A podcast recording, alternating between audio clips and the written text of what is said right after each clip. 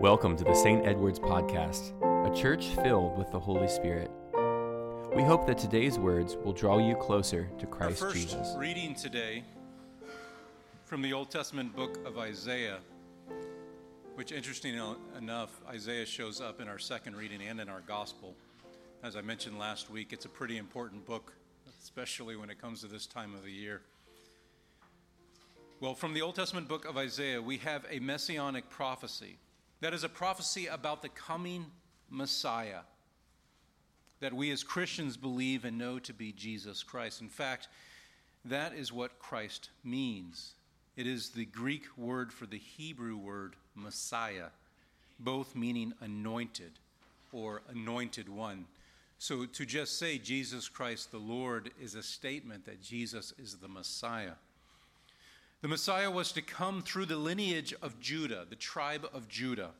Jesse, the father of King David, was from the tribe of Judah, and the Messiah will come through Jesse, which Isaiah prophesies when he said the very first verse of our first reading A shoot will come up from the stump of Jesse, from his roots a branch will bear fruit. And so our reading today from the book of Isaiah concerns the coming of the Messiah and that is Jesus Christ.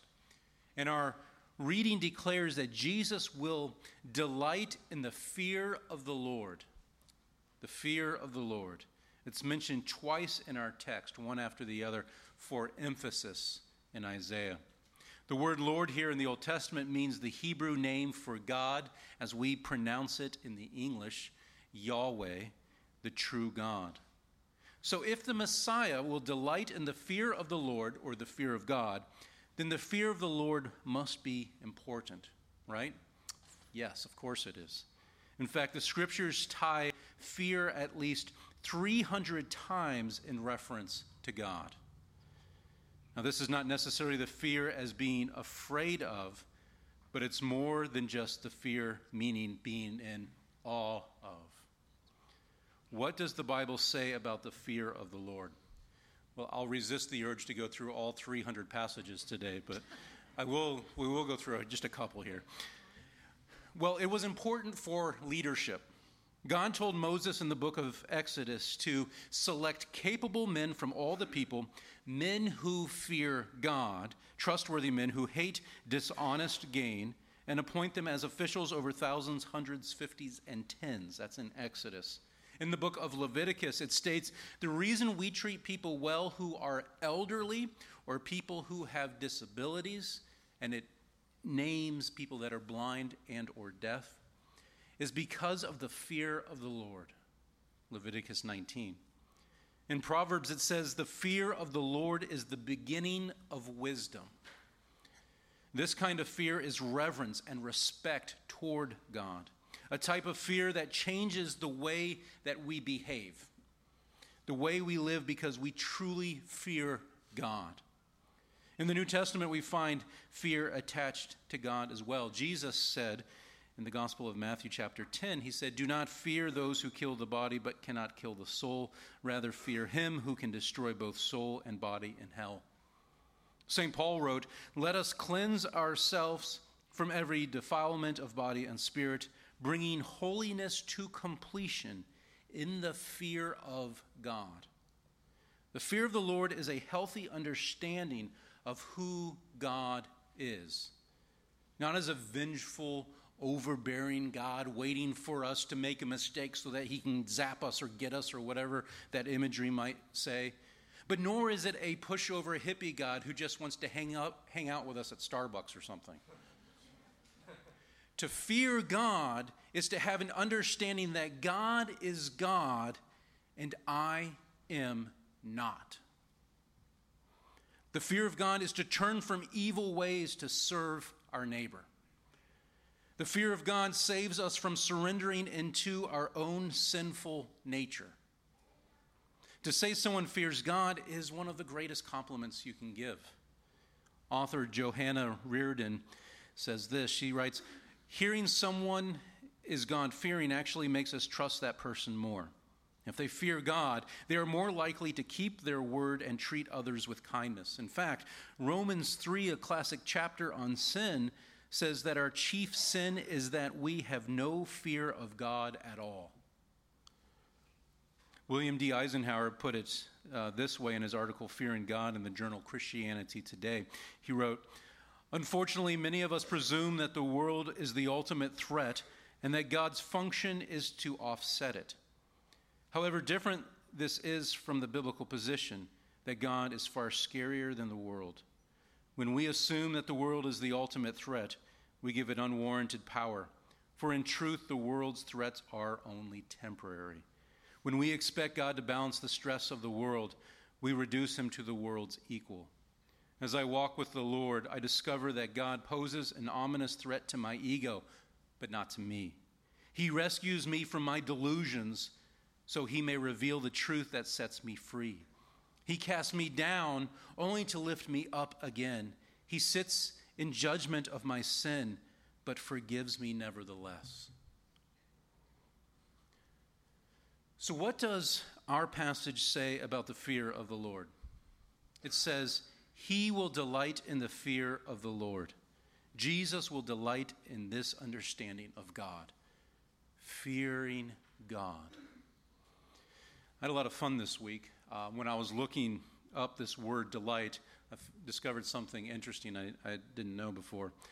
The Hebrew word here that's in Isaiah in our English does not mean, is not the word for delight. Though it seems every translation wants to translate it this way. The Hebrew word actually means the word smell. In other words, he will smell in the fear of the Lord which doesn't translate very well, right? it's a metaphorical meaning. I remember when I worked at a bank in Bradenton, Florida, many, many years ago, and I was usually the one who opened the branch every morning at about 7 a.m. So, sometime in that 6 o'clock hour, I'd drive over on West 53rd Avenue, and I'd drive by Flowers Bakery. And no matter what I ate for breakfast, when I smelled the bakery, I became hungry. I delighted in it. it was a wonderful smell. So much that I'd even plan it and roll down my window when I knew I was getting close. In that sense, the verse is saying that the Messiah will delight like a pleasing aroma to one's nostrils in the fear of the Lord. Now, all this goes perfect with the rest of the verse because it uses three of the senses. Our reading says, His delight, or smell, shall be in the fear of the Lord. He shall not judge by what his eyes see or decide by what his ears hear. And if we are followers of Christ, also known as Christians, then we are to do the same. But how? How are we to live up to this standard, especially in this crazy world we live in? Well, we need the same thing Christ had, and that's the Holy Spirit. Listen to the words of Isaiah further up in our text from our reading. It says, The Spirit of the Lord shall rest on him, the Spirit of wisdom and understanding, the Spirit of counsel and might the spirit of knowledge and the fear of the Lord. Jesus was full of the Holy Spirit, and we are to be full of the Spirit of God too.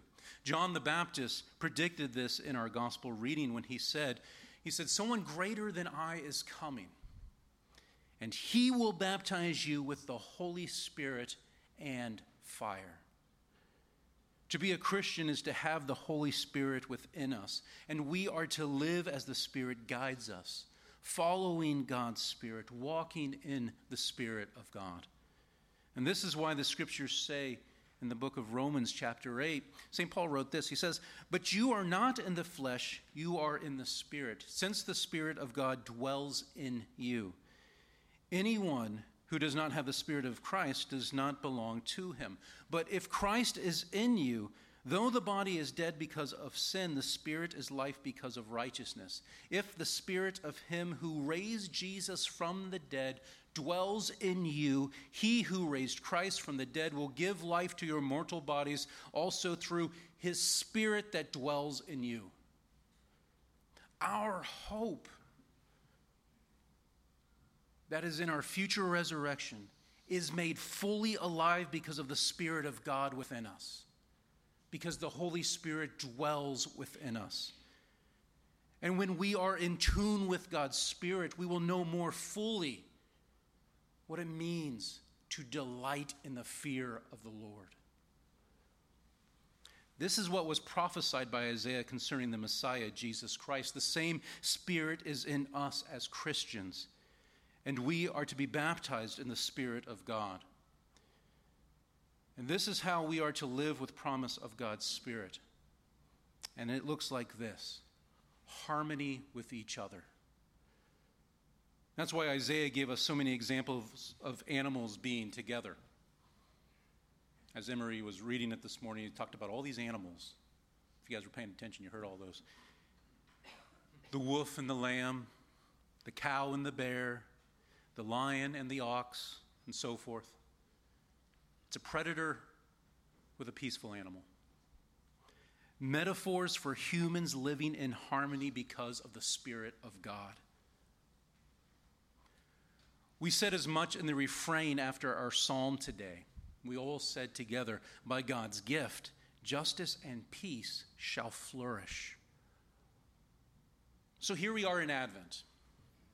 As was mentioned last week, this, this in between time.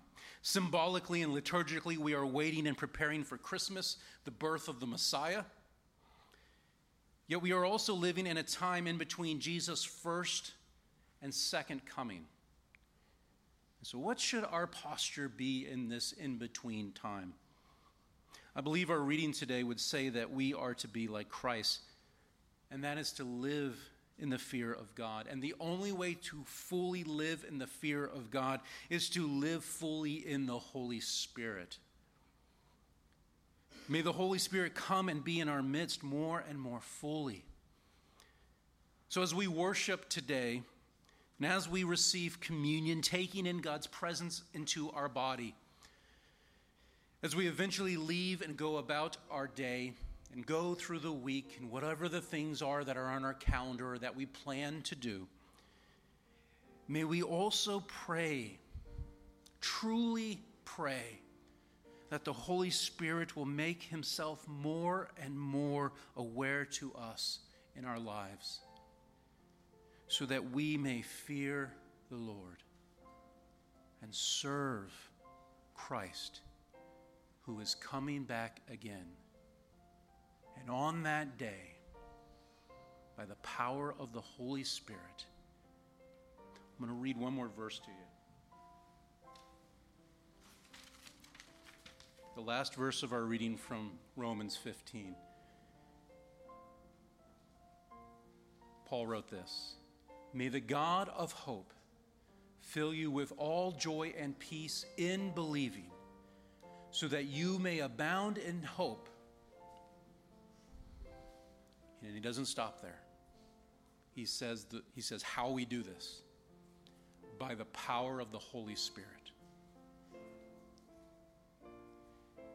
Come, Lord Jesus, come. Amen. Thank you for joining us in this conversation today. We will continue to pray that our teachings are impacting you for the kingdom of God. If you'd like to learn more about our community, you can find us on stedwardsepiscopal.com or on Facebook. And of course, we'd love for you to visit us in beautiful Mount Dora. May God's grace fill you as you go in peace.